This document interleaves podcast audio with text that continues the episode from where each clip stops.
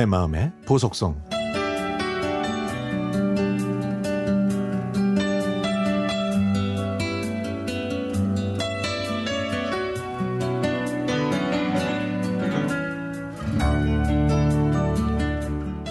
저에게는 고마운 형부가 계십니다.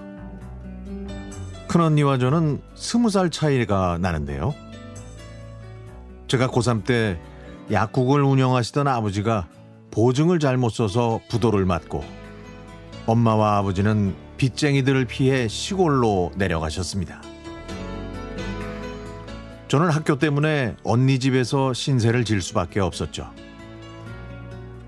언니도 중학교 다니는 아들이 둘이나 있는데 저한테 방을 내주는 게 쉽지 않았는데 형부가 먼저 선뜻 저에게 방을 내주고 조카 둘은 한 방을 쓰게 했습니다.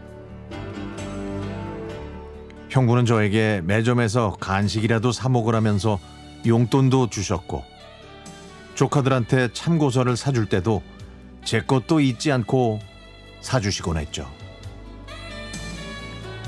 그런 보살, 보살핌 덕분에 저는 약대에 합격했지만 대학을 포기하려고 했습니다. 등록금이 너무 비쌌거든요. 그래서 부모님께서는 제가 구급 공무원이 되길 바라셨지만 형부가 저에게 이런 말씀을 하셨습니다. 힘들게 합격해놓고 왜 공부를 안 하려고 그래? 어? 열심히 공부해서 장학금 받으면 되잖아. 자, 첫 동, 등록금은 내가 해줄 테니까 공부나 열심히 해.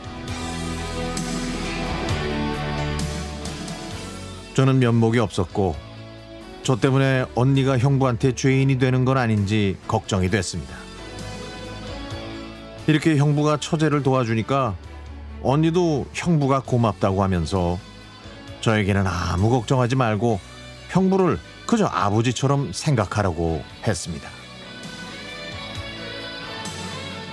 이 공부가 제 적성에 맞는 걸까를 고민할 때 형부는 저에게 졸업을 정해놓고 할 필요는 없는 거니까 뭐든 하고 싶은 건 다 해봐야 한다고 하면서 하기 싫은 공부를 억지로 하지는 말라고 다독여 줬습니다.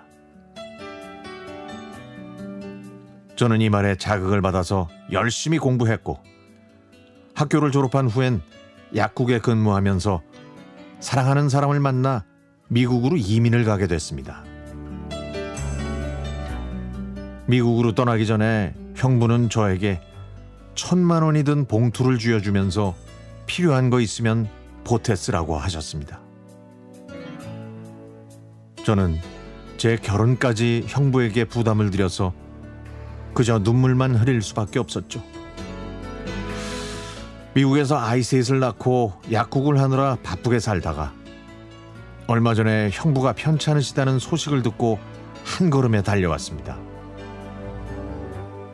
환갑이 넘은 형부는 신부전증을 앓고 계시거든요. 도와드릴 수 없는 현실에 눈물이 났지만 형부는 여전히 웃으면서 열심히 살아서 고맙다고 이제는 한국에 와서 언니와 함께 살아달라고 말씀하셨습니다. 그 말에 저는 고개를 끄덕였습니다. 앞으로는 이곳에서 형부와 언니를 자주 보면서 그 많은 빚을 다 갚으려고요. 형부 고맙습니다. 형부 형부가 안 계셨다면 지금의 저는 없었을 거예요. 이젠 제가 언니와 함께 형부를 돌봐드릴게요. 고맙습니다.